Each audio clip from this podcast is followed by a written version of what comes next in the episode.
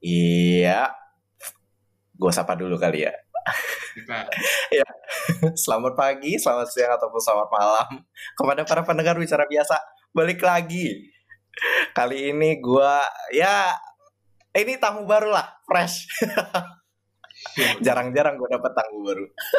gue lagi sama Dani Tarek. Kali ini gue uh, gue sama dia pengen ngomongin apa ya? Prahara analog. Gara-gara kita berdua ini punya kesamaan yaitu ya, suka main analog.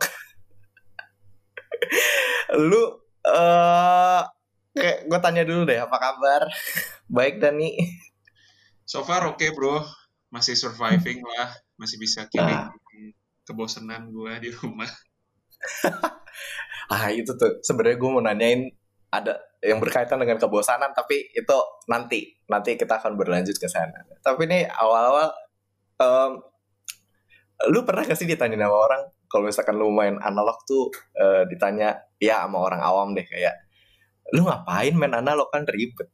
Maksudnya kayak uh, udah susah-susah uh, nyuci gini-gini terus fotonya jelek mendingan pakai digital gitu. Pernah gak digituin sama orang? Iya terutama dari kalangan yang uh, apa ya yang mereka udah pindah gitu udah migrasi dari analog sebelumnya ke digital gitu. Jadi kalangan om-om iya iya iya. Om om. Oke okay. iya iya iya. Mereka kayak ngapain pindah ke analog lagi? Udah uh, bukannya sekarang lebih cepat pakai digital. Nah tapi kan apa ya approach approach kita pendekatannya beda nih gitu kan. Maksudnya mm -mm. kalau analog itu bukan masalah cepat atau enggaknya, tapi lebih ke experience si fotografer dan um, kualitas gambar yang nggak bisa direplicate sama digital. Ini opini subjektif aja sih gitu. Makanya ya yeah, walaupun yeah, ada yeah, yeah. kamera digital, gue pun pakai kamera digital, cuma analog nggak akan bisa tergantikan gitu. Wah, siap, waduh, siap, siap, siap. Malam nah, tapi baru opening. boleh, boleh, boleh tuh opening yang bagus. Nah tapi itu gue pengen nanya deh, kayaknya uh, ini mungkin gue sama lu berbeda ya, walaupun kita main analog ya. Um, gue pengen nanya, kenapa lu main analog? Awalnya tuh gimana sih? Lu main kamera analog tuh awalnya gimana? Sebenarnya gini, uh, pas awal-awal gimana ya? Gue juga, gue tuh bukan fotografer gitu, Riz. Jadi gue hmm.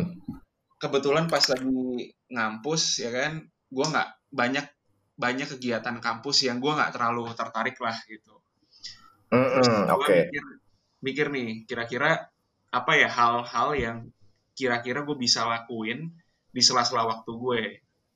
Nah, terus gue, ah, iya, ya okay. gue ngeliat-liat kebiasaan gue dulu gitu kan. Wah dulu gue sempat megang kamera, kenapa gue nggak lanjutin aja gitu kan.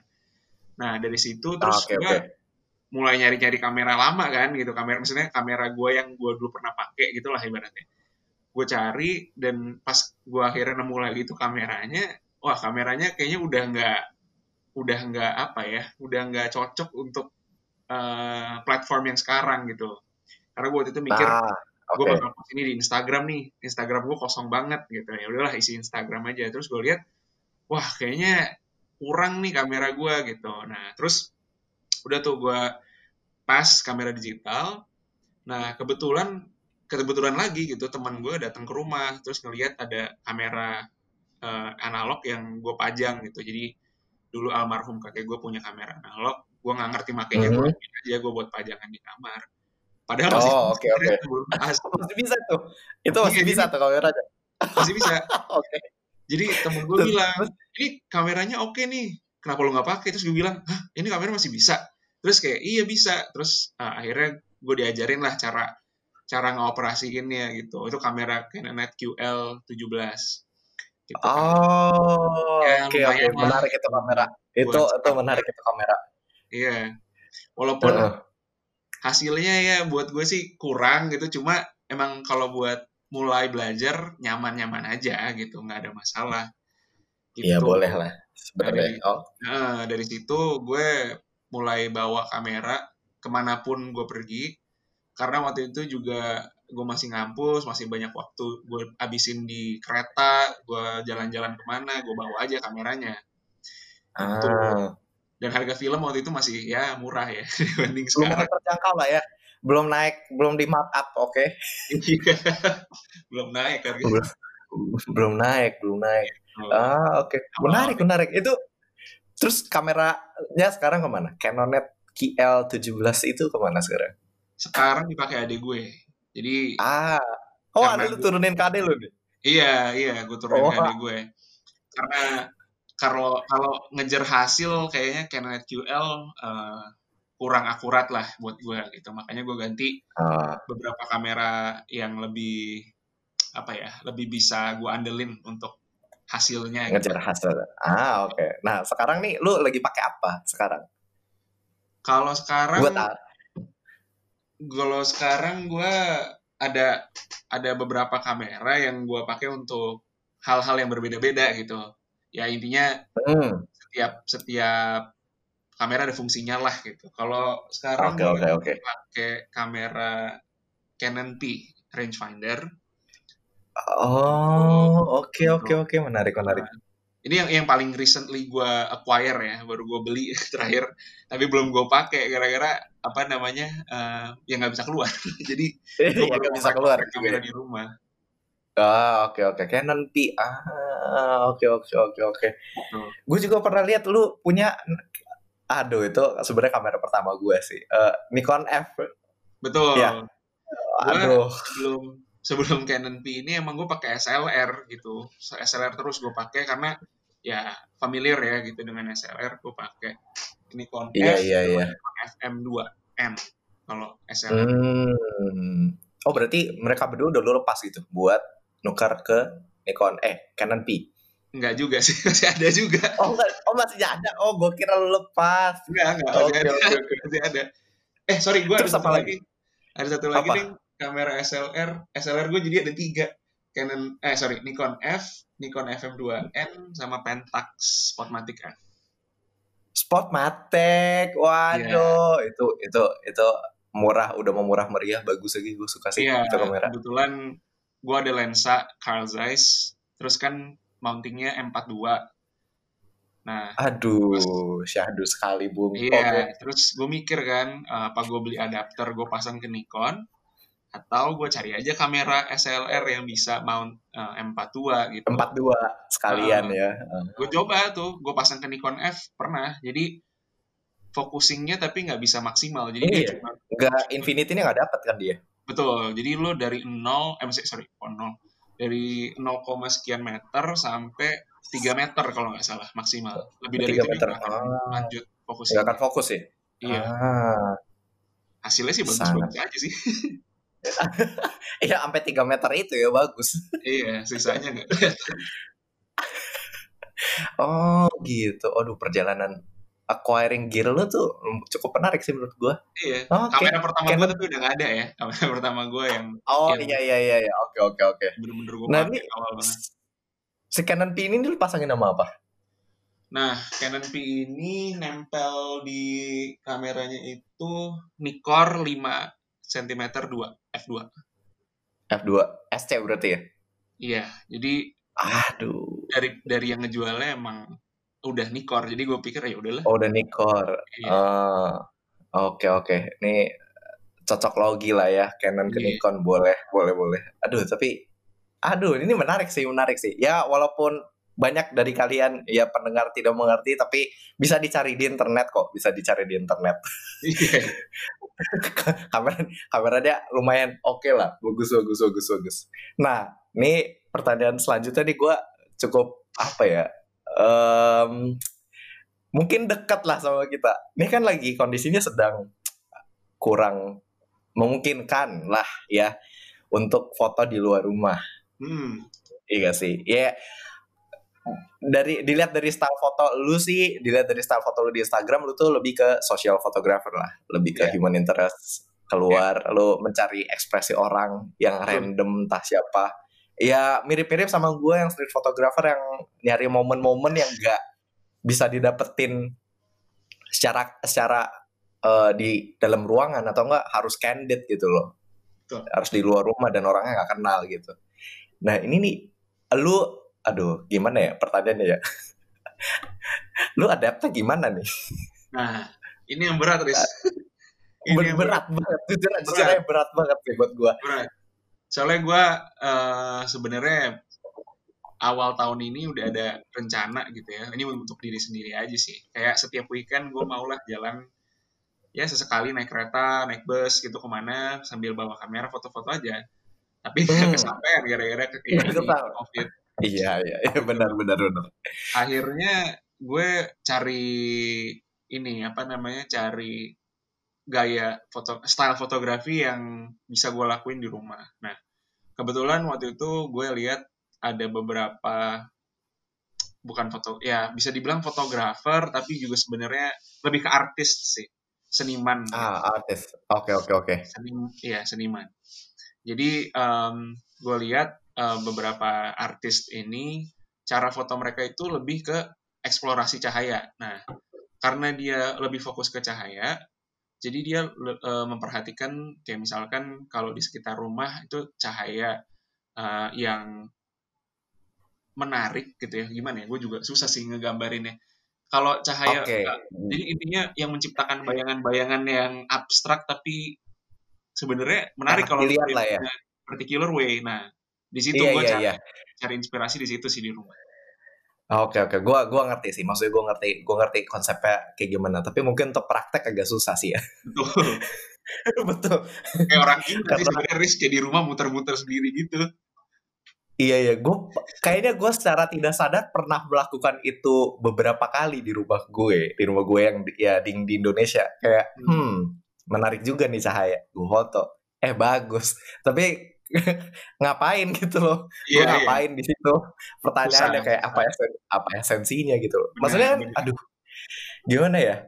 Uh, eh, gue mungkin bisa melakukan hal itu secara terus menerus tapi gue nggak ngerti esensinya sih buat gue kayak ya udah uh, itu enak dilihat saja gitu loh Betul. untuk memberikan arti kayaknya kebanyakan eh, foto-foto mungkin lu sama gue kebanyakan isinya tuh yang lebih stand out tuh ceritanya daripada si fotonya Bener. itu sendiri ya setuju gue gue Iya gue, lu gini deh, lu memandang foto itu sendiri buat diri lu sendiri itu seperti apa sih? Maksudnya itu medium lu untuk apa?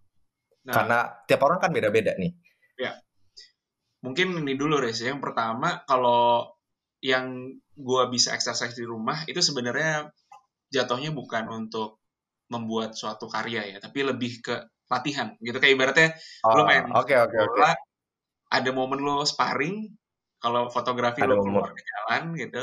Uh -huh. Kalau di rumah tuh lo latihan sama coach atau sama ya latihan sendiri gitu. Itu itu yang gue ah, lakuin. Okay, Jadi okay supaya lu kalau nonton YouTube ada nama youtuber uh, sempat naik di tahun 2018 2019 namanya Nick Expose. Nah, Nick Expose kayaknya gue pernah lihat deh, gue pernah ya. lihat deh. Iya iya ya, gue tahu gue tahu. Nah, si okay. Nick Expose ini dia fotografer tapi uh, itu ya maksudnya orang yang hobi gitu gue ngeliatnya. Dan akhirnya jadi fotografer. Nah terus dibilang salah satu ah, okay dia tuh suka jalan keluar cuma untuk exercise aja gitu ngelihat uh, sceneries dia ngelihat bentuk framing tapi dia nggak ngambil gambar. Nah gue ngelihat konsep itu terus gue terapin ya di yang yang gue bisa lakuin di rumah gitu. Gue ngelihat uh, sekitar rumah tapi karena ya gue kangen moto juga ya sekalian aja deh gitu jadi ah oke okay. gitu. tapi kalau gue keluar dan gue bawa kamera itu biasanya gue uh, untuk eksplorasi ini sebenarnya eksplorasi eksplorasi diri gue gitu jadi gue pengen tahu seberapa jauh gue bisa nge-push kemampuan gue untuk uh, apa ya menelusuri suatu subjek gitu gimana ya kayak misalnya gini um, misalkan di Jakarta itu uh, ada fenomena yang menarik jarang misalkan, terjadi lah uh, misalkan uh. fenomenanya itu terkait dengan uh, tukang tambal ban gitu misalkan. Jadi sekarang okay. tukang tambal ban kan kayak penting gak penting gak sih? Kayak lo mobil lo ya sehari-hari kemungkinan besar atau motor lo sehari-hari kemungkinan besar kan fine fine aja. Tapi kejadian sekali aja yang bikin lo apes, lo butuh banget tuh yeah, tambal butuh ban. banget. Iya iya benar benar benar. Gitu loh. Kalau nggak butuh ada, ya kalau lagi dicari malah nggak ada. Nah, misalkan fenomena kayak gitu, itu ya gue ada mini project gitu yang gue kemudian kayak ah coba cari dokumen uh, mendokumentasikan itu dengan approach yang bagus gitu jadi ceritanya bukan cuma cerita tapi cerita in aesthetic ways juga gitu loh jadi enak juga dilihatnya lah ah oke oke oke menarik menarik menarik menarik boleh lah itu itu boleh lah ini jatuhnya lu apa ya mem secara tidak langsung lu memberikan kesadaran lah awareness lewat si foto itu sendiri terhadap kayak hmm. ini ada loh sebenarnya kayak uh, sisi lain dunia Jakarta nih si tukang hmm. tambal ban ini yang lu pada nggak nggak nggak terlalu perhatikan nih itu ada gitu yeah. oke oke menarik sih menarik oke tapi lu um, milestone milestone ke depan lu punya jangka panjang gak sih di dunia? Maksudnya di dalam dunia fotografi nih. Secara kan lu um, mulainya dari iseng lah bisa dibilang hmm. kayak oh gue gue mau mengisi waktu luang. Lu berencana untuk melakukan hal ini secara terus menerus sampai ke depannya gak sih? Oh kalau itu iya pastinya iya. Dan dan hmm. gini deh jadi um, gue karena gue udah jadi kalau ibaratnya gimana ya uh, gue kan start 2000 bener-bener gue pelajarin bener-bener uh, fotografi bener-bener itu 2016 awal lah 2016 awal 2015 akhir gue belajar dari fotobook dari dari artikel dari Instagram fotografer yang gue suka itu 2016 nah, okay. sampai tahun 2019an lah itu gue merasa oh ya udah gue udah kerasa udah cukup untuk dalam hal um, mempelajari basic-basic fotografi gitu menerapkannya di keseharian juga Nah, ke depannya gue tuh pengen justru fokus ke arah uh, printing. Gitu, gue penasaran gitu. Oh, kalau, wow, oke okay, oke okay, oke okay, oke. Menarik menarik. Sebenarnya fotografi itu yang itu bisa dinikmati kalau lu ngeprint sebenarnya. Karena eh gimana ya? Hmm. Mungkin mungkin sebagian fotografer fokusnya ke ke digital uh, platform. Imaging Tapi, lah, boleh. Iya, iya. Uh, kalau gue lebih seneng sebenarnya physical form. Karena gini, ada ada satu detail yang lo nggak bisa dapetin di digital. Lo terbatas sama screen kalau kalau digital. Ya kan, most yeah. probably lo pakai HP atau pakai laptop. Ya ukurannya paling gede berapa sih laptop paling 15 inch, nggak lebih dari itu. Kalau handphone juga pasti lebih kecil dari itu. Jadi ada keterbatasan dari ukuran screen untuk melihat detail. Nah, mm -hmm. kalau lo ngeprint, lu nggak terbatas sama itu gitu lo bisa lebih besar dari itu bisa lebih kecil dari itu tergantung lo mau menyampaikan uh, kesan seperti apa gitu nah gue hmm, lihat ternyata okay. ini adalah skill lain yang fotografer nggak nggak tentu punya Enggak. Iya ja, uh, mungkin mungkin beberapa punya tapi nggak banyak. Iya betul karena emang susah ris gitu kayak lo iya, iya, iya. lo mesti ngerti post process gitu loh itu wah unik banget lah pokoknya. Iya iya iya. Dark room skill lah bisa dibilang iya. Iya skill kamar gelap. sekarang ya Photoshop. Kalau sekarang ya. Bener bener bener. Iya. Photoshop atau enggak Lightroom. Iya Lightroom. Iya. Jujur jujur itu menarik sih karena gue sempat kepikiran gue pas nyampe sini nih nyampe uh, Inggris untuk lanjutin kuliah gue langsung cari uh, studio. Bukan studio ya kayak uh, dark room yang bisa gue sewa. Karena gue hmm. di Jakarta dulu pernah nyewa, maksudnya nyoba printing. Dan gue jujur aja ketagihan sih dan. Kayaknya lu harus coba sih. di, okay, di Jakarta okay. tuh ada. Di, itu ya, gue tahu ini yang pasar Santa. Iya, iya, ya, itu gue di situ. Gue kayak, waduh nih kayaknya bisa sih sebenarnya gue lanjutin nih tapi kayaknya belajarnya masih panjang nih soalnya skill yang gue diajar skill pertama-tama yang gue diajarin aja tuh skill ece-ece maksudnya ya udah lo nggak ada apa ya nggak ada advance teknik yang bisa diaplikasikan karena gue belum bisa kan karena sekalinya gagal lu bayarnya cukup. Ya kerasa lah kerasa untuk kalau misalkan kayak kalau gagal tuh beneran kerasa di dompet gitu loh. Jadi kayak hmm, iya, iya. kayaknya kayaknya gue main aman aja nih.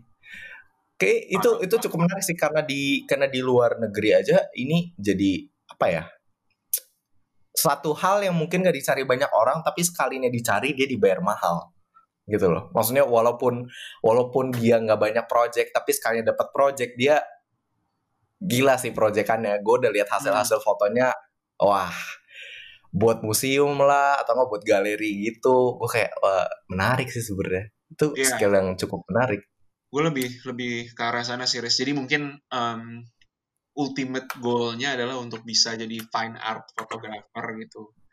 Gue penasaran ya itu itu it's a big name ya gitu maksud gue fine art iya, kayak boleh wah, iya lu lu sandingannya udah sama sama sandingannya berat yang bahkan udah gak hidup lagi kayaknya gitu loh udah pada iya, kayak...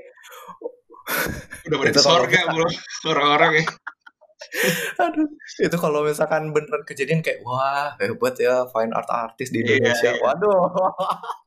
gitu. Gue gue lagi mencoba menekuni mencoba. Uh, genre itulah karena kebetulan juga gue nah ini balik lagi nih gara-gara ada kamera yang menurut gue cukup bisa untuk memfasilitasi keinginan gue untuk fokus ke fine art. Mm -hmm. uh, akhirnya ya udahlah coba aja fine art yang menggunakan kamera medium format yang nggak ya bukan, nah. bukan favorit orang gitu. Mamiya 645. Nah, uh, tapi nah, Anda Mamiya 645 Anda canggih sih. oh, udah lihat ya? Boleh lah. Boleh lah. Boleh lah gue lihat-lihat kayak hmm. iya. Itu kameranya nyaman dipakai sih buat gue balik lagi ya gitu. Iya sih. Dia kan kayak SLR jatuhnya kan. Cuma iya dia SLR tapi lebih SLR on steroid sih menurut gue di kepala yeah, gue ya karena yeah, gede aja. Gitu. Tapi itu masih baby childnya Pentax 67 sih menurut gue gue kayak oh, hmm. betul. Itu ya itu itu nantilah. Belum itu beda ya. cerita lah ya. Belum lah ya belum belum. Kayak hmm, ini mungkin yang bagi yang mendengarkan bingung kayak medium format apa sih? Kayak ini emang apa sih? Kok ada Pentax 67 jadi uh, mungkin perlu dijelaskan pelan-pelan ya kayak uh, oh, iya, iya, iya. kamera kamera yang biasa kita pakai yang biasa kita pakai itu dinamakan full frame. Dinamakan full frame karena ukuran film yang paling populer pada saat itu adalah 35 mili filmnya. Hmm. itu cukup kecil dan cukup portable yang bisa dipakai ke mana-mana dan bisa diisi ulang secara cepat. Nah untuk ukuran yang lebih besar itu lebih dari 35 mili, which means 6 kali 4 setengah senti atau enggak 6 kali 6 senti square format ataupun 6 kali 7 yang lebih gede lagi dari square format ada lagi yang paling gede 6 kali 9 ini the largest medium format can get itu gede gede banget itu beneran gede. Nah, di situ tuh perbedaannya apa sih dari medium format dan full frame ini? Ya sebenarnya bedanya adalah ketika kalau misalkan kita pakai cuma buat Instagram mah nggak kerasa ya sih dan. Bener, bener kata lu sih karena uh, purpose dari medium format itu sendiri adalah untuk nantinya di print dan dilihat detail secara lebih besar gitu loh. Oh. Jadi kayak di print di kertas gede misalkan uh, ya buat billboard atau enggak buat poster jebret itu baru kelihatan bedanya karena yeah. detailnya nggak ada yang ngalahin jujur aja baru pernah lihat kayak hmm kayaknya harus saya beli medium format nih coba sebenarnya yeah. gue belum pernah nyoba ngeprint medium format di ukuran kertas gede sih dan tapi gue mungkin akan mencoba sih sebenarnya yeah. cukup menarik karena karena apa ya gue juga recently berpikiran untuk melakukan hal itu. Gue baru kemarin baru ngeprint foto-foto di 35 yang small format, tapi gue hmm, lihat hasilnya, okay. uh, gue sempat ngeprint di A4, terus gue lihat hasilnya kayaknya kurang detail. Kalau gue mau coba ukuran A4 pakai medium format sama A3, jadi gue pengen lihat perbandingannya kira-kira sejauh apa. Tuh. Iya sih, gue kayaknya, aduh, gue uh, Mas Sabta tuh pernah ngomong nih Mas Sabta BTW yang punya uh, wash and burn. Kalian hmm. kalau mau belajar uh, cuci analog secara manual pakai tangan ataupun pakai uh, ngeprint darkroom pakai tangan juga ya kalian ke dia aja. Itu dia jago jago banget sih. Ngajarinnya detail banget. Nah, kata dia tuh um, kalau medium format detail detail sih dia sampai ukuran A3 masih dapat sih dan katanya. Tapi gue belum pernah lihat ya. Gue baru lihat gue baru lihat yang dia pajang doang gitu. Gue kayak anjir iya sih detail banget ya gitu. Eh, tapi itu hmm. berarti pakai yang ini ya apa namanya metodenya yang basah gitu ya silver gelatin gitu. Iya. Iya dia pakai oh kalau yang silver gelatin tuh itu kan wet plate ya. Tapi kalau yeah. wet plate tuh gue jujur aja ya gue belum pernah ketemu orang yang pegang wet plate di Indo. Gue pernah lihat doang di Instagram tapi gue belum pernah ketemu orangnya. Nah hmm. kalau yang ini tuh sebenarnya wet print juga sebenarnya dia pakai chemical juga tapi dia nggak pakai gelatin. Serta pakai oh. chemical gitu. Pakai paper lah, pakai masih pakai photographic paper. Nah kalau yang wet plate itu a different beast sih. oh, itu gila sih. Itu gila. Wah, hancur bagus banget. Gue ada nih fotografer di Jerman. Uh, ntar gue kasih IG-nya ke lu nih. Namanya Hans Dekort. Dia spesialisasi studio portrait doang karena kameranya saking gedenya itu kamera nggak bisa dibawa ke mana-mana gede banget gede banget hampir hampir ngabisin satu ruangan itu kamera tapi itu kalau ngeprint ya Allah dan udah mah detailnya mantep banget hancur deh itu uh, wet plate. Bagus large banget format. sih large format weight plate itu di atas empat di atas empat kali lima lah. Empat kali limanya large format itu di atasnya lagi. Benar benar benar. Ya itu end goal gue sih. Gue pengen soalnya large format juga menarik ya sih maksudnya lo ya sekali nge nembak tuh paling cuma bisa lima kali lah maksimal. Itu juga aduh itu mahal banget. Mahal banget Bener, ini jujur aja ya jujur aja ya Jan gue sangat sangat tertarik main large format karena jujur aja gue uh, sedikit dalam tanda kutip bosan dengan kamera yang portable gara-gara ya gue pengen aja gitu. Ya udah foto sekali udah gitu loh. Pulang proses terus nikmatin foto yang gue ambil tadi satu foto itu. Gue iya. pengen kayak gitu sebenarnya. Kayak pengen pengen gimana sejauh apa sih gue bisa? Bener iya. sih lu uh, uh, kayaknya mungkin kita nggak tahu ya mungkin kita ada di on oh, track yang cukup baik untuk gara-gara prosesnya uh, masih agak jauh walaupun agak jauh ya, tapi ya. masih bisa di push lah. Itu kalau last format gimana ya? Jujur aja gue belajar last format yang ada di UK aja gue agak bingung sih dan karena banyak banget banyak banget. Temen gue ada yang ngambil fine art dia ngomong ke gue um, iya large format tuh ada di kampus tapi dia yang make orangnya beda lagi bukan anak mahasiswa. Terus gue kayak siapa yang berani pakai large format memang? Di kampus. Dosen. Iya sih. Wah ini nggak coba sih gue baru ingat. Jadi kamera kan maksudnya kamera yang uh, notabene normal ya ada shutter speed, ada ada ada lensanya, pokoknya semuanya terlihat lah, bisa diidentifikasikan dengan mata. Di kampus gue itu dosennya ada yang pernah bikin kamera dari tong sampah. Buset. Pinhole tong sampah. Terus di diemin aja di lorong, katanya dia mau ngambil foto lorongnya, orangnya lewat-lewat gitu, dia pengen ngambil gitu. Terus dia diemin aja itu tong sampah di tengah jalan. Gue kayak, bentar lo, gimana tong sampah? Iya, tong sampah. Jadi dia bikin pinhole dibolongin dia buat lensanya itu dibolongin kecil banget kecil. Terus habis itu taruh photographic paper di dalam tong sampah. Habis itu udah ditutup aja di seal biar kedap cahaya. Ditunggu aja gitu 5 jam 10 jam. Gue kayak oh. Aduh. Gue gue pinhole tuh unik banget sih gue juga nggak ngerti ya. Soalnya soalnya ada ada sempet gue lihat ada kayak produsen pinhole gitu dari dari kayu itu gue lupa namanya apa. Itu unik juga sih kameranya. Dan hasilnya tuh ya bukan bu, bukan ini ya bukan bukan sharpness bukan bokeh bukan apa gitu yang dicari. Jadi Tapi, lebih wah itu udah levelnya astral sih. Gue nggak ngerti apa yang dilihat ya. Gue belum nyampe. Juga. Itu lihat-lihat foto foto-foto pinhole tuh kayak apa ya menuju fine art sih jujur aja ya. Kalau di print tuh menuju fine art banget sih. Kayak esensinya kalau dilihat gak ada ya. Kayak esensinya kalau dilihat gak ada. Kayak ya udah uh, pohon berdiri satu terus habis itu semuanya kayak kapas lah gitu. Iya. smooth gitu. Tapi kayak kalau dilihat-lihat lagi kayak hmm ini jatuhnya fine art sih bukan bukan iya, foto yeah. gitu benar, bukan benar. foto Jadi, sebagai medium. Betul betul. Yang dicari itu efeknya gitu. Dan gue belum sampai sana sih. Gue belum memahami um, apa yang bisa gue dapatkan dari itu sampai saat ini. Hmm. Baru iya mengagumi iya aja orang-orang yang bisa gitu. Mengagumi. Nah, ini kalau ngomong-ngomong soal mengagumi nih, kan lu tadi sempat bilang kayak lu belajar uh, ya dari uh, fotobook orang-orang lah. Bisa yeah. dibilang lu lihat beli lu beli fotobook juga kan? Iya. Yeah. Uh, dari semua dari semua dari semua orang yang pernah lu lihat fotobook karyanya, siapa yang paling lu suka? Maksudnya stylenya yang cocok sama lu gitu atau enggak yang paling lu kagumi? Oh, ini jawabannya jawaban ini nih jawaban preset banget. Gue Stephen McCurry sih udah pasti itu. itu wah parah banget.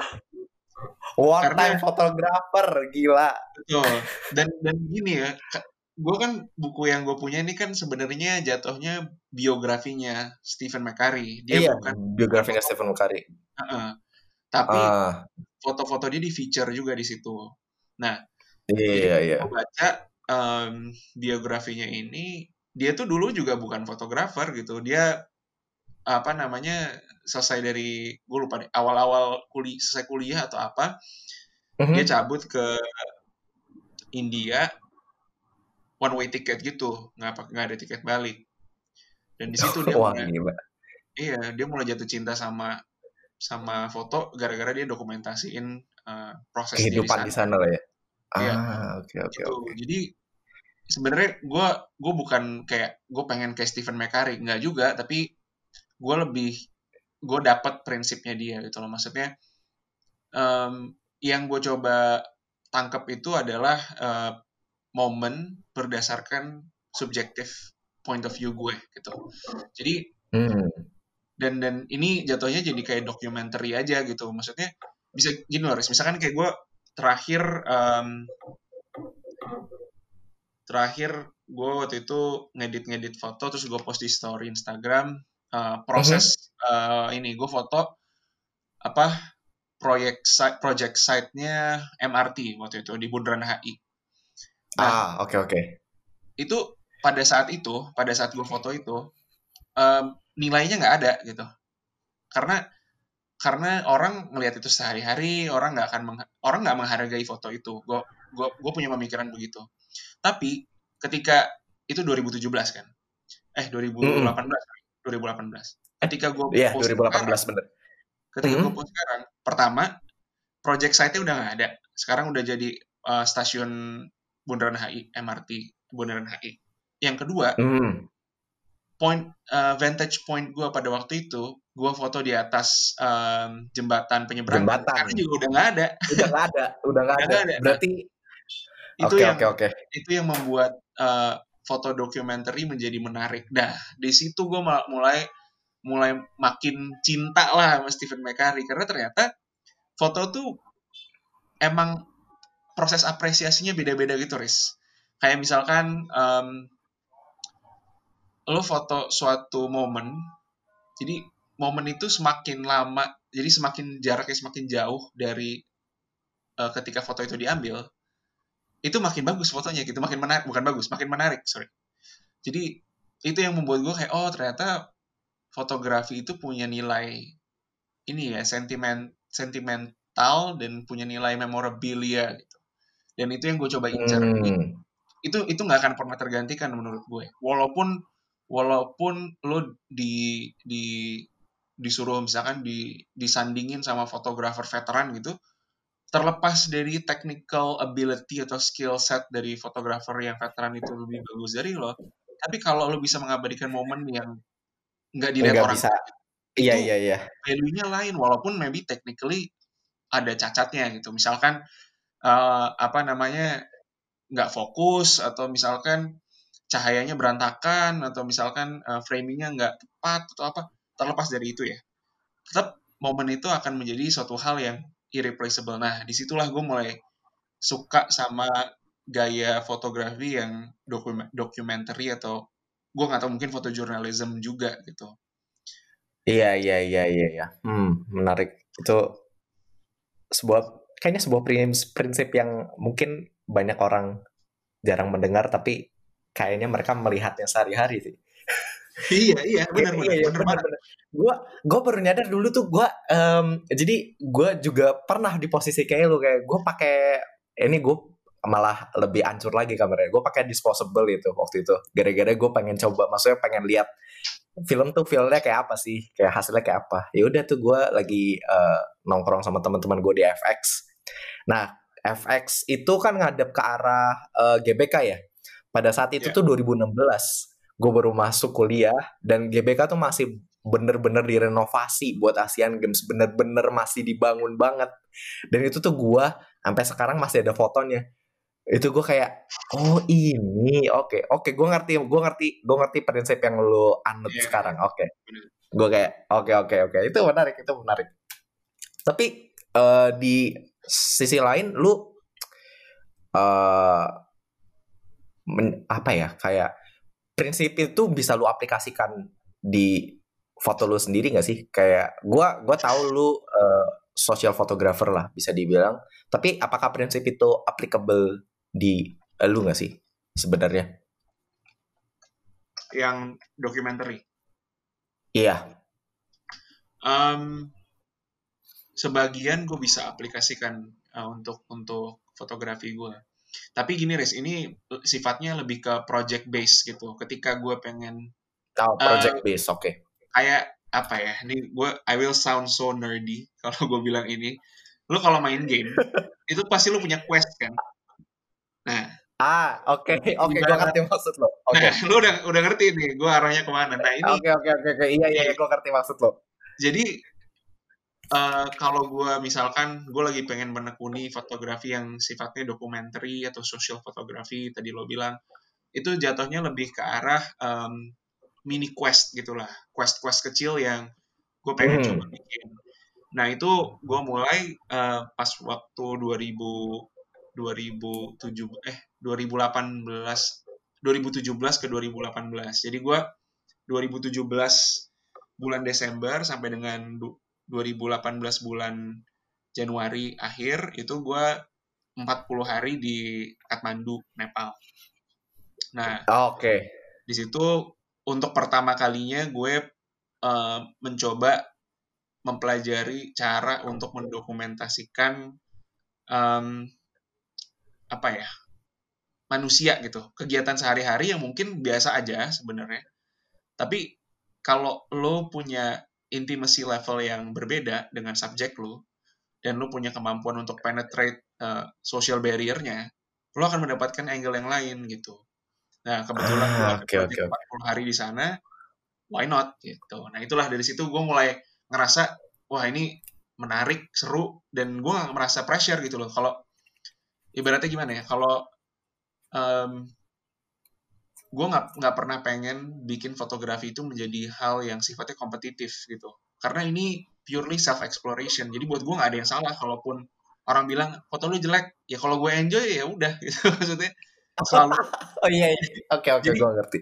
yang penting fun aja gitu. Dan kalau orang tiba-tiba bilang eh foto lu bagus ya dan? Nah itu bonus tuh. Nah itu yang salah satu yang bikin gue senang tapi bukan itu utamanya. Yang penting oh, iya, bukan bukan bukan itu main goal ya? Ah iya. kayak menarik menarik menarik ih gila. Menarik juga. Itu berarti lo sama di Kathmandu itu lo ngobrol sama orang-orang lokalnya berarti ya? Kayak ya lo mendekatkan diri lah sama mereka. Benar. Sama Jadi, sama proses itu. uh, kebetulan di Kathmandu itu gue ada voluntary project yang uh -huh. gue harus ngajar di suatu sekolah. Ah oke. Okay. nah, gue karena gue 40 hari jadi gue stay di daerah sekolah itu. Nah yang habis itu kemudian gue ternyata dikasih tahu sama salah satu gurunya bahwa hmm. anak-anak yang tinggal eh apa anak-anak yang sekolah di situ itu ternyata hmm. juga juga punya ini apa namanya mereka tinggal di asrama ada yang tinggal di asrama nah ah, oke okay terus akhirnya gue setelah ngobrol sama kepala sekolahnya segala macem udah main aja ke asramanya ntar lo bisa makan malam bareng kita lo bisa ngobrol segala macam. Karena waktu itu kan musim dingin ya. Jadi oh, orang okay, lebih, okay, okay. lebih lebih banyak uh, dalam ruangan lah. dalam ruangan karena dingin kan. Hmm. nah, akhirnya gue diundang untuk ikut aja nih ke sini. Nggak jauh kok dari sekolahnya. Nah dari situlah gue mulai uh, ngobrol. Setiap malam gue datang ke asramanya sama anak-anak sama di situ ada guru-gurunya juga yang tinggal bareng sama anak-anaknya Nah, di situ gue mulai ngobrol, mulai deket. Nah, itu ada ada momen-momen yang, wah ini ini nggak akan pernah gue bisa ulang yang kayak gini-gini. Iya, iya, iya, benar-benar. Gitu sih. Terus sisanya gue jalan-jalan sekitar Kathmandu aja. Jadi gue coba, gue belajar dikit bahasa-bahasa yang intinya kayak nanya jalan, nanya harga barang, apa nanya tarif bus ah, berapa okay, gitu, okay. supaya gue bisa okay, okay. bisa keliling-keliling kotanya gitu. Nah di situ juga menarik tuh, wah itu kotanya parah bro, asli bagus banget. Aduh gue pengen, jujur aja gue pernah sempat ditawarin ke sana tapi waduh, itu menarik sih, menarik Bener. banget. Gue gini nih, gue uh, setelah lihat um, waktu itu kapan ya? Lu pas pokoknya lu pas foto-foto di Kathmandu lu post yang lu di sekolah itu gue kayak eh ini menarik di mana nih? Terus habis itu nggak lama setelah itu Tompi uh, Dokter Tompi nge-publish bukunya uh, di Kathmandu juga. Gue kayak aduh lah apa ini? Gue kayak aduh kok kok menarik. Aduh. Itu menarik itu parah sih bener-bener bener-bener soalnya teman-teman gue bilang itu dan lu nggak mau print aja nih foto-fotonya gitu. Ah iya deh uh. ntar deh gitu kan. Bener-bener teman setelah teman gue ngomong gitu beberapa hari kemudian launching buku. Topi. wah gokil. Eh, sunyi senyap tiba-tiba anjir tuh orang. Yalah, gila wah. sih. gokil. Gokil. Lu agak agak ada rencana tuh? Ih kenapa gak bikin foto gue aja? Nah itu itu tadi res uh, gue belum belum merasa cukup dalam hal ini. Jadi kan kalau photobook kan lo pasti harus ngerti sequencing, lo harus iya ngerti iya, iya, iya. apa namanya layout photobooknya, terus kemudian itu itunya deh. Nah itu gue belum sempat resetin lagi sih. Kalau foto-fotonya ah, okay. sih udah, udah gue cluster-clusterin gitu. Cuma gue belum satuin jadi satu halaman apa satu buku aja. Hmm, oke oke oke oke. gitu. Aduh, menarik sih sebenarnya. Kayak itu um, Aduh, so gue gue pernah dengar siapa yang pernah bilang kayak uh, fotografer tuh me, bukan main goal ya, tapi kayak pinnacle itu adalah di photobook itu sendiri. Kayak lu belum belum di posisi titik pencapaian tertentu ketika lu belum bikin buku foto. Jadi kayaknya buku fotobook itu tuh menjadi sesuatu yang cukup penting sih di dunia fotografi. Mungkin yeah. mungkin ini beda ya, beda tiap orang. Gue tahu goalsnya beda. Tapi kayaknya itu akan menjadi hal yang menarik ketika dia explore lagi karena mungkin itu sesuatu yang ranah yang baru sih buat kita ya. Iya, iya, benar. Jatuhnya um, kayak printing lah. Iya, benar. Gue gue ngerasain sih kalau photobook itu lebih ke gini, kalau gimana ya? Gue um, dia tuh kayak uh, salah satu uh, profile yang bisa lo tunjukin ke orang gitu. Jadi mm-hmm. fotobook itu kayak Bener. ini kalau gue kalau kalau gue kerja, kalau gue fokus, kalau gue niatin, nih hasil kerja gue kayak gini. Jadi bukan kayak profile, bukan kayak portofolio juga, karena kalau portofolio kan beragam isinya. Kalau fotobook itu lebih iya, iya. ke kalau lu fokus ke dalam sat, ke satu titik, kalau lu fokus ke satu tipe. Iya iya iya iya. iya. Nah, lebih kayak gitu Mungkin, sih. Ya, apa ya lebih kayak showcase karakter lu di fotografi. Iya, iya. Kayak masalahnya gue gue gue gue ini sih gue mengerti gue mengerti yang lo maksud sih ketika lu ngomongin portofolio iya sih karena portofolio kan mungkin beragam kerjaan lu di dunia komersil dalam tanda kutip ya di dunia komersial atau nggak dunia profesional ketika lu di hire klien lah tapi kalau fotobook tuh lebih kayak ini karakter lu yang secara personal lu tunjukkan ke dunia luar lewat fotografi ini. Betul. Iya gak sih? Iya. Yeah. Gue kayak, hmm, aduh itu mungkin goals yang nanti sih. Iya. Yeah. Belum belum kesampaian. Bahkan gue bikin portofolio aja masih nggak nggak ada urgensinya gitu karena emang gue kan nggak ada niat untuk jadi komersial fotografer ya. Iya. Yeah. Aduh, lu um, genre apa sih yang paling lu tertarik? Kayak gue coba-coba beberapa genre kayaknya gue serka sama ini deh. Kayak uh, bikin foto event atau enggak foto candid gue kayaknya kalau gue sih kayaknya lebih cocok foto event sih. Kalau untuk uh, apa namanya uh, genre ya stage photographer lah mungkin. Itu kalau untuk kerjaan. Kalau lu tuh apa sih yang paling hook banget sama lu nih kalau genre? Kalau gue sebenarnya lebih dokumenter sih. Itu yang gue paling paling paling paling, paling seru dokumenter karena kayak uh, salah satu project pertama dan yang paling terakhir dari pertama pertama kali dan paling terakhir gue nggak ada lagi project itu. Itu gue pas kemarin ke 2019 eh tahun lalu tahun lalu iya 2019 berarti uh, 2019 tuh gue ke Pengalengan jadi di Pengalengan itu ada ini kebun kopi gitu nah kebetulan teman gue uh, salah satu owner coffee shop dan dia lagi nyari uh, biji kopi yang dia intinya pengen pakai lah gitu. Nah, ah, terus gue okay, bilang okay. gitu, gue ikutan dong gitu, tapi gue foto-foto ya gitu. Terus dia bilang ya udah ikut aja nggak apa-apa. Nah, akhirnya gue tag along, gue ikut dan di situ gue niatin untuk bikin semacam mini showcase tentang petani biji kopi. kopi. Uh, okay. Petani kopi di Pengalengan. Nah itu waktu itu gue pakainya si Mamiya 645 itu gue pakai gue foto-foto dan pas gue lihat kayak hasilnya terus jadi di, di bayangan gue udah ada mood board gitu ya gue nggak nggak nggak nggak tulisin di HP atau di mana di kepala gue aja gitu. Terus gue foto kayak apa namanya? eksekusi gitu.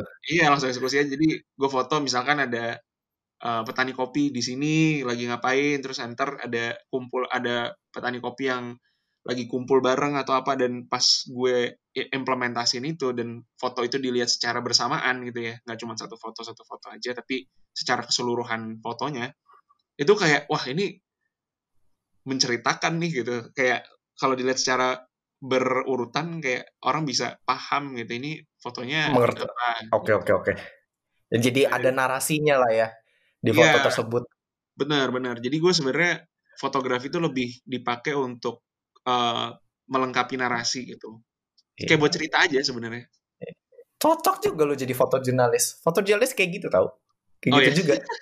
gue gue ikut um, workshopnya di Kompas kalau nggak salah tentang fotojurnalis gue mungkin dari beberapa tahun lalu mengimpi-impikan kerja di sana ya kan fotojurnalis Kompas. Akhirnya gue ikut kerjanya kayak gimana. Gue kayak oke okay, ini proses yang gue bisa ikuti sih. Karena mereka kebanyakan fotonya ngambilnya banyak dan mereka mencoba foto itu tuh nur uh, runut dan narasinya cocok pas sama yang akan mereka sambungkan dengan kata-kata si penulis beritanya gitu. Hmm. Terus gue kayak, oh menarik sih.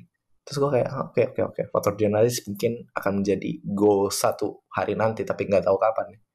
Mungkin lu nah, juga itu, sadar. Itu ya. itu sama banget. Gue gue juga punya pemikiran gitu tapi bedanya gue foto jurnalis dibiayai diri sendiri aja gitu jadi gue nggak di hire kerjanya sendiri gitu ya, for fun aja ya tapi ini by the way ngomongin referensi mungkin untuk teman-teman kita juga yang ngedengerin ada satu project di Indonesia namanya Arkademi itu okay. uh, yeah. beberapa fotografer uh, kumpul di situ ada Ben Laksana juga, ada Rara Sekar, ada Muhammad Fadli. Yang salah Muhammad Fadli itu salah satu gue recently jadi wah fans Suka berat lah. sama karya-karya dia.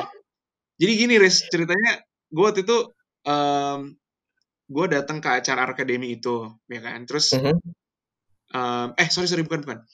Waktu itu di Jakarta itu ada Jeep Fest, Jakarta International Photography oh, Festival. Oh, Jeep Fest. Oke, okay. nah, menarik. Kan. Nah di situ ada ada ada salah satu fotografernya namanya Muhammad Fadli. Nah habis itu gue datang lah ke acara um, ada fotografer dari Filipina namanya uh, aduh VJ VJ namanya VJ Villa VJ oke okay, oke okay, gue tahu gue tahu oke okay, terus nah itu itu wah dokumenter veteran semua gitu loh lu terbaik salah satu terbaik lah iya itu. benar Nah, terus gue datang ke acara itu karena bahasannya terkait sama ini climate change. Gue datang, gue nonton uh, presentasi tentang bukunya dia. Nah, terus gue follow-follow lah uh, apa namanya Instagram Instagramnya orang yang okay. Instagram itu. Salah satunya Muhammad Fadli nah gue tuh baru tahu jadi foto-foto dia uh, untuk project yang kalau nggak salah namanya Banda itu ditempel dipajang di setiap 115 cafe 115 di Jakarta Oke, gue pernah lihat foto itu. Oke, okay, ya. Yeah. Itu, gue ke Menteng ada, gue ke Kemang ada, di gue cuma lupa di Gandaria ada atau enggak. Nah itu itulah gue pas ngeliat dari situ itu gue langsung wah ternyata documentary photographer itu bisa jadi fine art juga gitu. gue ngeliat hasil pajangan nih.